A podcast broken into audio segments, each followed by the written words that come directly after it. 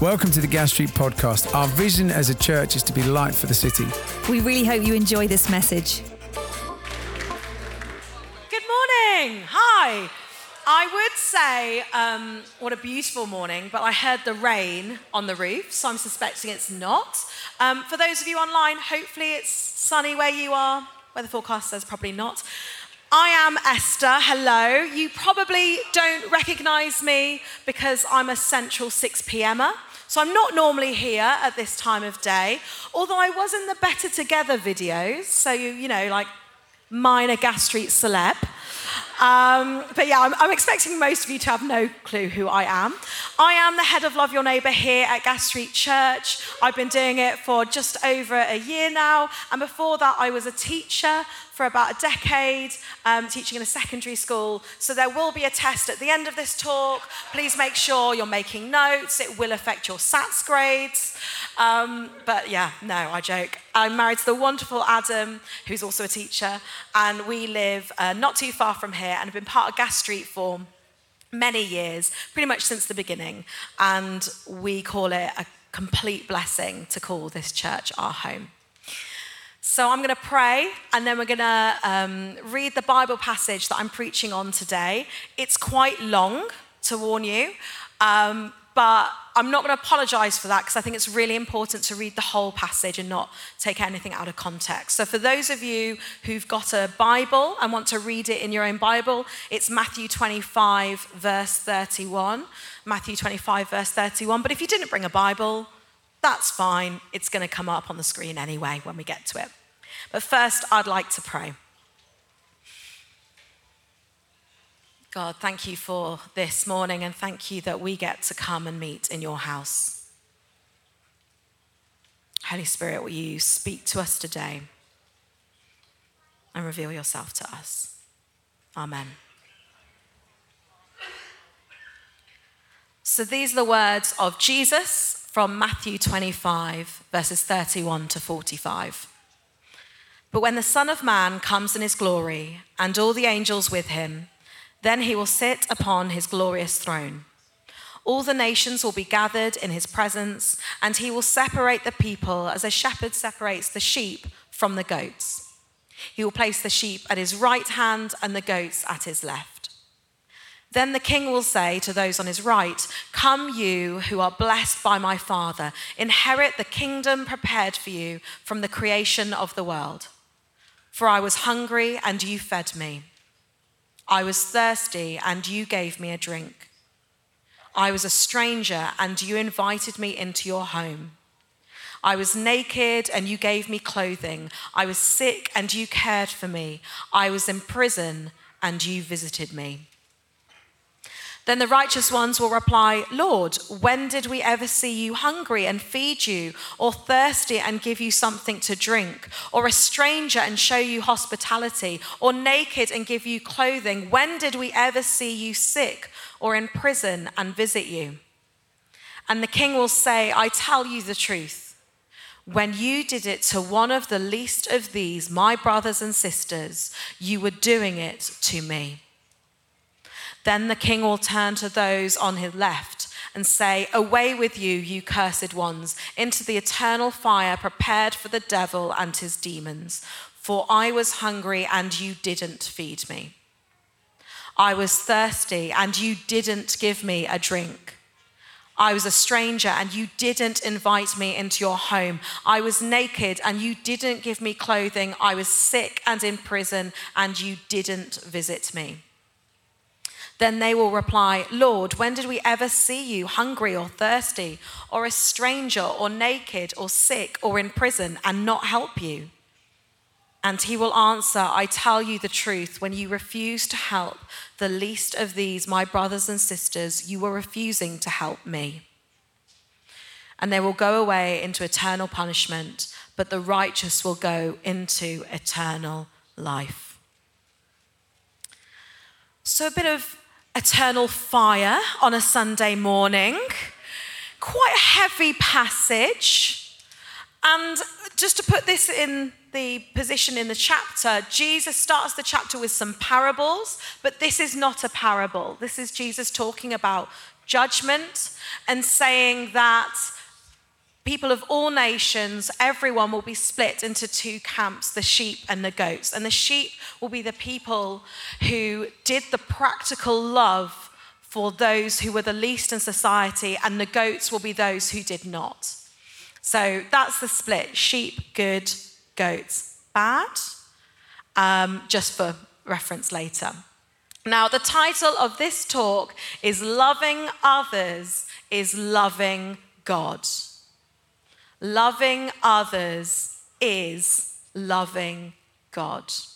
And I'm going to go straight from the title to my first point.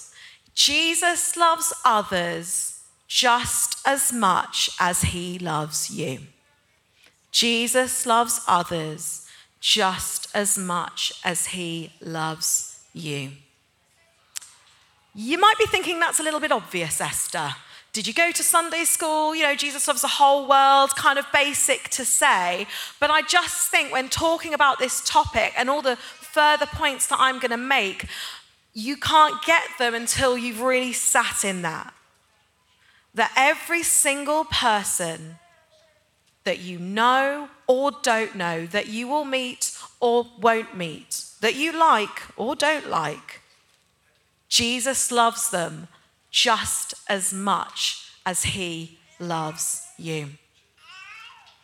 If that's all you take home today, if that's the only thing you get from this talk, that's okay. I do have more to say, but if that's the only thing you take home, I'm okay with that. So, as a teenager, I was a little bit of a handful. I wasn't wild. I, my teachers really liked me. My friends' parents really liked me. I was the one that was chatty and helped them load the dishwasher. Didn't help my mum with my dishwasher, but I helped other parents with their dishwasher. I got good grades. You know, my, my friends were lovely. So, you know, out in the world, I was, I was a good kid. But at home, I was a bit of a nightmare. I was very strong willed, which is still the case. I was very good at organizing other people, you know, leadership skills kind of thing, which I think, you know, it's still the case. I was unkind and a bit selfish, sometimes very selfish. I hope that's not the case anymore, although I am still a work in progress. And there's a particular Saturday where I wanted a lift into town to see my friends. We were going shopping, or rather, we were just wandering around the shopping centre. And uh, my siblings had activities, my mom was going to give us list. So I came up with the perfect plan, okay? Because I wanted to be exactly the right time for my appointment. I didn't want to be early because then I have to sit and wait and I didn't want to sit and wait. And I didn't want to be late because that would be like really embarrassing to ha- have my friends waiting for me. I want to be there dead on time. So I came to my mother and I said, I've got a great plan for how we should do things, you know, how this, how this should go. I thought it was a brilliant plan. Yes, one of my siblings would have been an hour early to their activity. And yes, the other sibling would have been an hour late to their activity. And yes, it did mean my mum had to drive three times in and out, in and out, rather than just once. But I thought the perfect, I thought perfect plan. It was great because I got to where I wanted to be on time. And um, my mother, the Reverend Rai, who is a very patient woman, I must say, if you make her angry, you've done bad because it takes a lot to make this woman angry. Okay, she got a little bit angry with me and she said, The world does not revolve around you, Esther. And I was really confused because I was like, it does? no, but it does revolve around me. You know, I even, I think, patronizingly explained to my mother, yeah, but mum, of course my life revolves around me. Who else is it going to revolve around? And I wish I could say that um, when I met Jesus and the Holy Spirit, I got more mature and less selfish. Um, and it did happen a little bit. But actually, I, I, remember this realization when I discovered this word called sonder, which was invented by a guy called John Koenig, which is coming up on the screen. And sonder means the profound feeling of realizing that everyone, including strangers passing in the street, has a life as complex as one's own, which they are constantly living despite one's personal lack of awareness of it. And actually having that word, as say maybe 17 year old Esther, I just got this realization that every fear and insecurity, every passion, every hope and dream that I have had, this rich interior life, every single person that I have walked past, every single person has had the same. They have a rich interior life, whether I know about it or not. And it was a bit of a turning point for me. Jesus loves me so completely that he fully he died for me. Fully and completely gave his life. And that is the same for every single person I meet.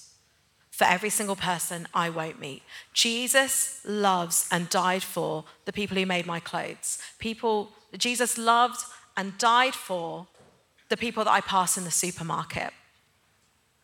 And there's that classic Christian saying that God loves you so much, He has your picture in His wallet, He has your artwork on His fridge.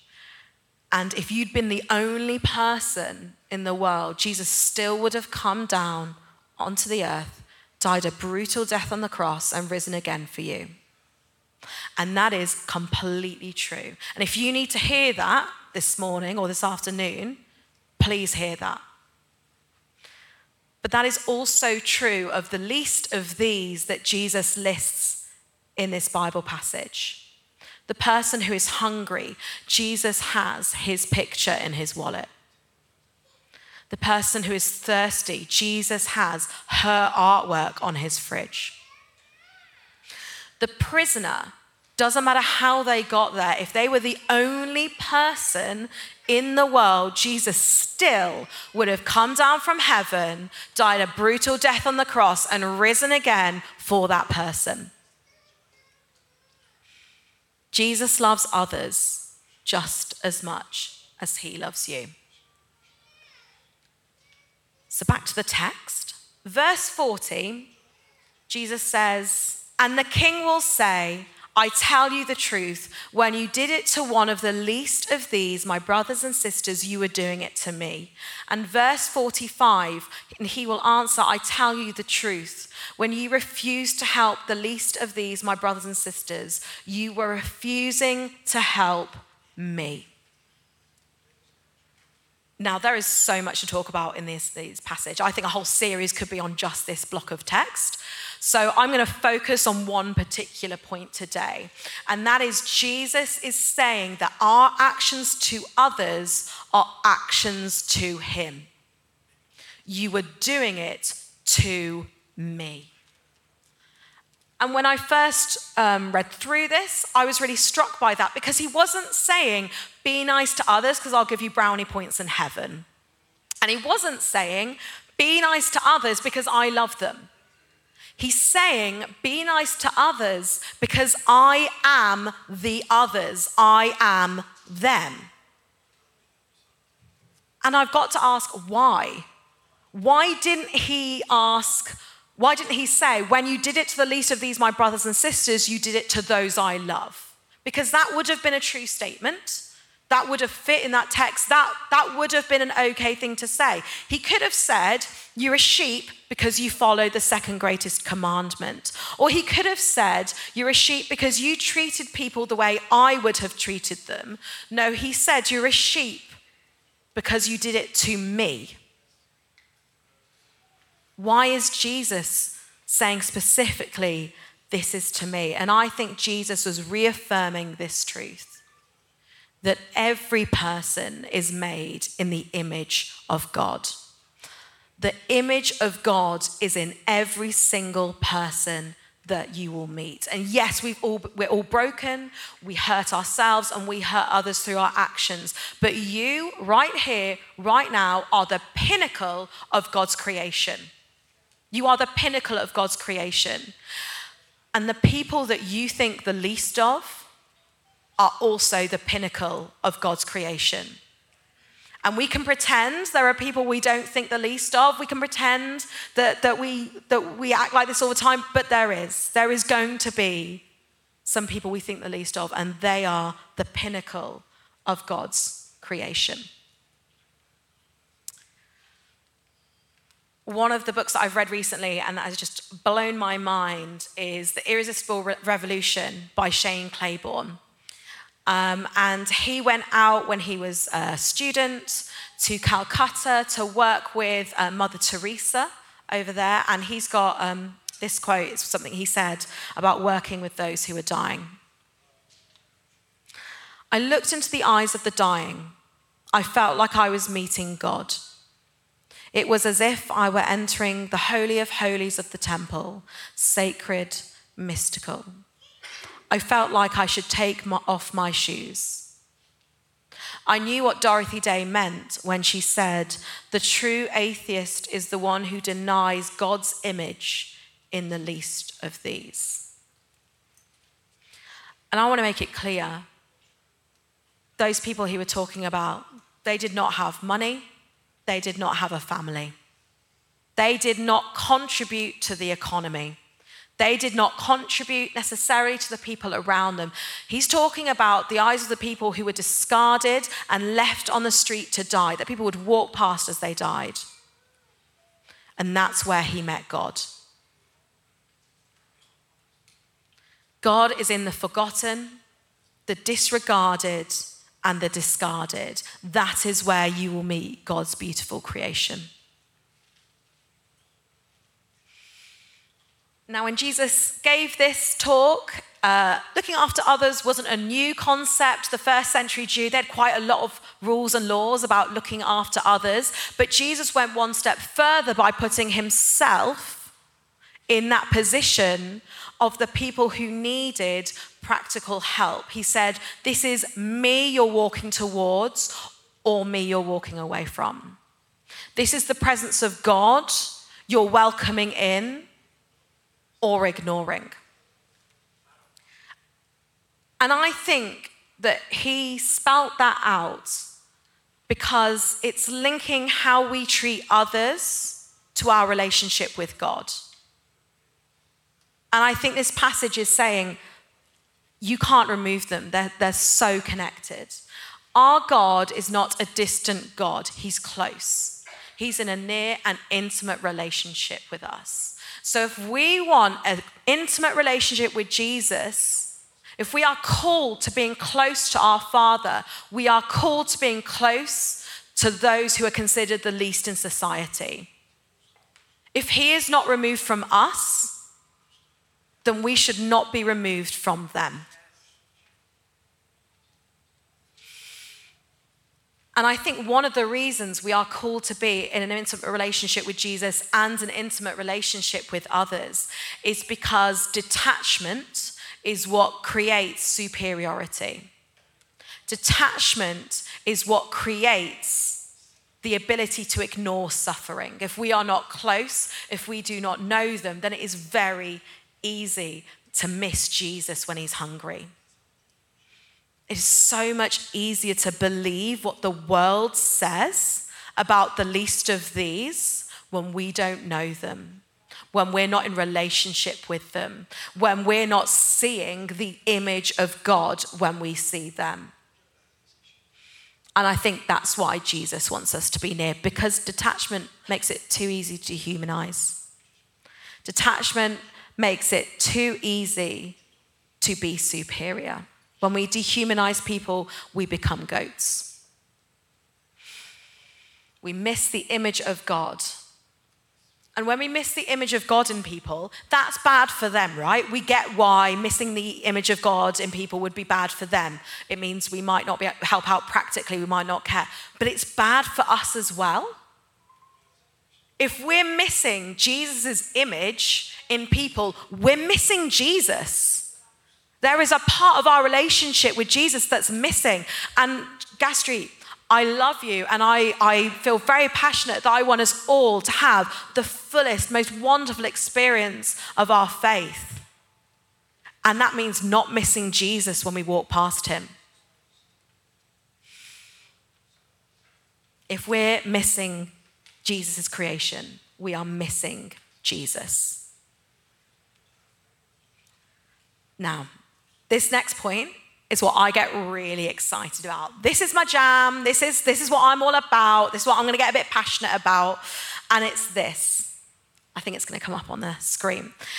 God has a plan for poverty, injustice, and suffering, and we, the church, are that plan.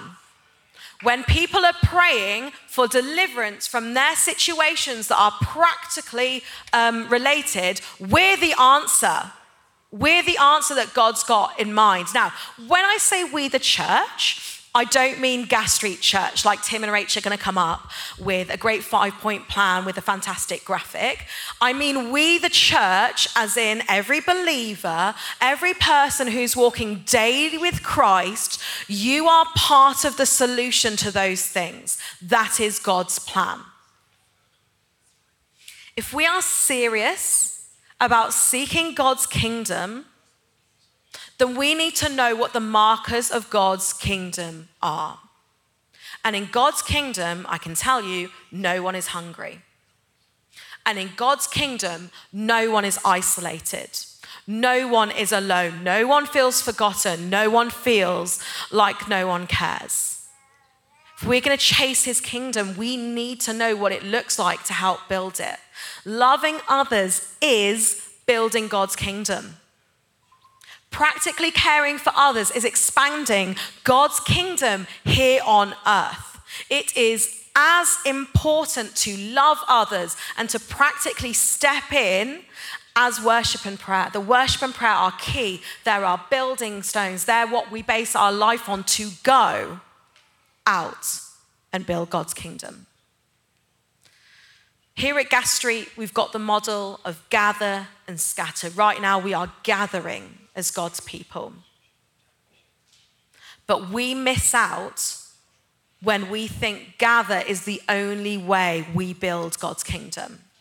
We miss out when we think gather is the only way that we are bringing change into the world through the power of God.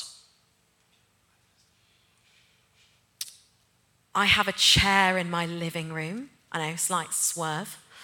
I have a chair in my living room. It's on, Greg, it's on there. Yellow.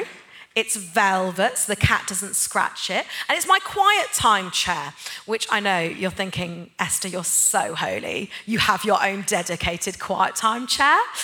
It's because it's not facing the TV. That's why it's the quiet time chair, because I can't sit on it for anything else. And the reason that I'm showing you this chair is because I have cried out to God about the state of the world in that chair a lot. Sometimes literally crying, because I, I cry easy. I was in that chair when I cried out to God when George Floyd was murdered, when all the pain and the frustration at the racism that humans invented, and I was angry with God about it. I sat on that chair as I cried out to God about children that I taught who were hungry or who weren't looked after the way they should have been.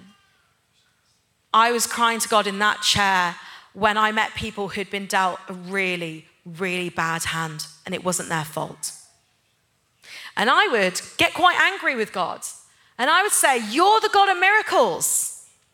What are you going to do about this, God?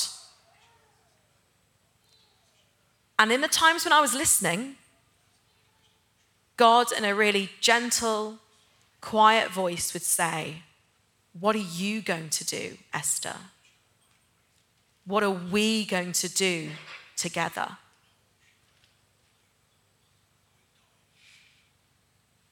When the Israelites were thirsty, God commanded Moses to hit the rock. When they were scared about Jericho, uh, God commanded them to march around the city walls. God brought a victory for the Israelites with no casualties against the Philistines, but he called a person of faith to step up and face the giant. Now, they didn't necessarily make logical sense, like, God, I'm thirsty, okay, hit a rock. You know, that, that doesn't quite make sense. But here, the logic is really, really sound. God, we're crying out. There are too many food banks and people are hungry in our country. And so he says, okay, you feed them. God, there are families that are lonely and that are isolated. Okay, you befriend them. God, the prison system is churning out people in worse situations than when they arrived. Okay, you visit them. God says so clearly in this passage, you be the kingdom. He'll bring the miracles, but he needs us to step up. He'll bring the power, He'll bring the spirit, He'll do what He does, but He wants us to step into it too. He's not asking you to solve poverty. But he is asking you to feed someone who's hungry. He's not asking you to solve the re- global refugee crisis, but he is asking you to defend refugees. He's not asking you to solve reoffending rates, but he is asking you to visit those in prison. As Mother Teresa said, help one person at a time. Just help the person in front of you. And if there isn't someone in front of you, look. Because these things bring his kingdom. This is what we mean when we say, Your kingdom come. That is the world we want. And doing these things reminds them and you that they are made in the image of God, that we do not believe what the world says, that some people are better than others. We believe that we are all made in the image of God, and we remind ourselves and them when we treat them like Jesus. I've got another quote from the same book as before. I told you I liked it. One day, we received a box of donations from one of the wealthy congregations near our college. Written in marker on the cardboard box were the words for the homeless. Excited, I opened it up, only to find the entire box filled with microwave popcorn. My first instinct was to laugh. We barely had electricity, much less a microwave. And popcorn wasn't on the top of the needs list. My second instinct was to cry because of how far the church had become removed from the poor. Now, I don't think Jesus meant write a check to Birmingham City Mission when he said feed the poor. I think he meant invite them into your home and to your table, like he did. And it's always dangerous to guess what people are thinking, but you might be sitting there going, Well, Esther, that's all well and good for you because your job is literally overseeing a food bank and overseeing a pantry style shop and all those things. It's really easy for you to say, okay, go feed the hungry, but I've got a job, maybe I've got kids, maybe I've got my own very important God given ministry as well. Can't I just write a check to love your neighbor and be okay? My first side note to that is yes, please write us a check. We are always okay with a check. Please don't take this as a you don't need to financially give. Yes, we will take all donations. And my second point to that as well would be please don't think that I am preaching from a place of, I've got this sorted, you guys need to catch up, because I am 100% preaching this from a point of view of, I'm saying what I know I need to hear.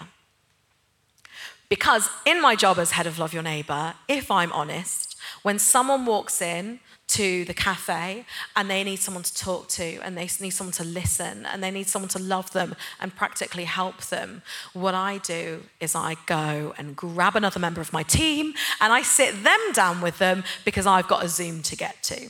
So I will honestly tell you, this is for me as much as anyone else in the room. But to answer the hypothetical question that none of you actually asked me,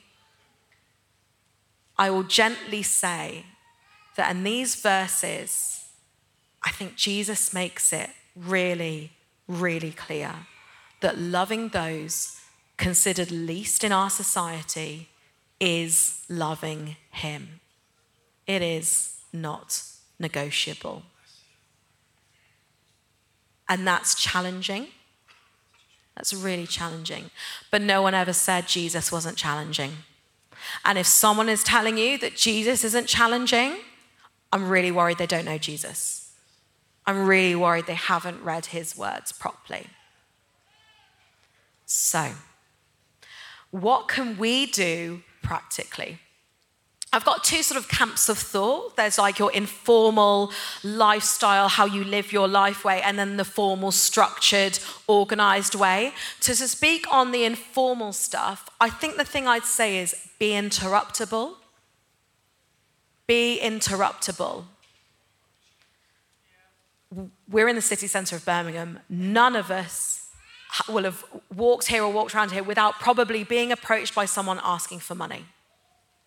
That's, that's the factor of being a city centre church. Be interruptible, stop, listen, ask them about themselves. Because at the end of the day, that's someone made in the image of God and He loves them so much. If there's someone in your workplace or at the school gates that you know is struggling, struggling a lot, struggling a little, whether you know them well or not, invite them out for a coffee. Listen, talk. Because they are the pinnacle of God's creation, and it's Jesus that you're extending friendship to. And then, in a formal, structured ways, there are so many amazing charities out there who will make this easy and, quite frankly, fun. Okay? Safe Families, I'm not going to name all of them, but one in particular I'm going to name. Safe Families works with um, the council, refers families who are maybe on the edge of care to them, and they match up those families to volunteers.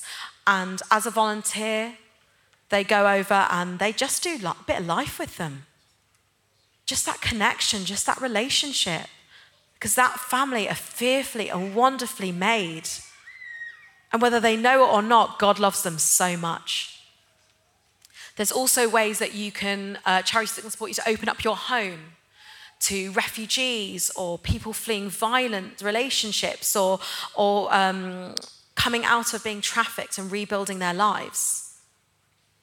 Literally welcoming Jesus the stranger in. And there's also things like prison visiting, Prison Alpha, the Sycamore Tree course, fantastic stuff. And of course, I am going to mention Love Your Neighbour. Two particular things in, um, that I wanted to mention our job club and our debt centre.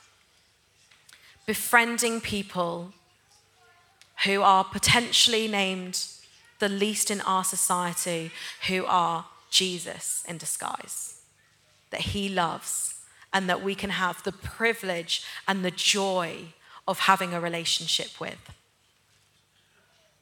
So, Jesus' words are timeless. I'm not going to try and rewrite Jesus. But when I uh, prayed over this, I did think, Lord, what would this look like if Jesus was preaching right here, right now, in 2023, in the brilliant city of Birmingham? What would he have said?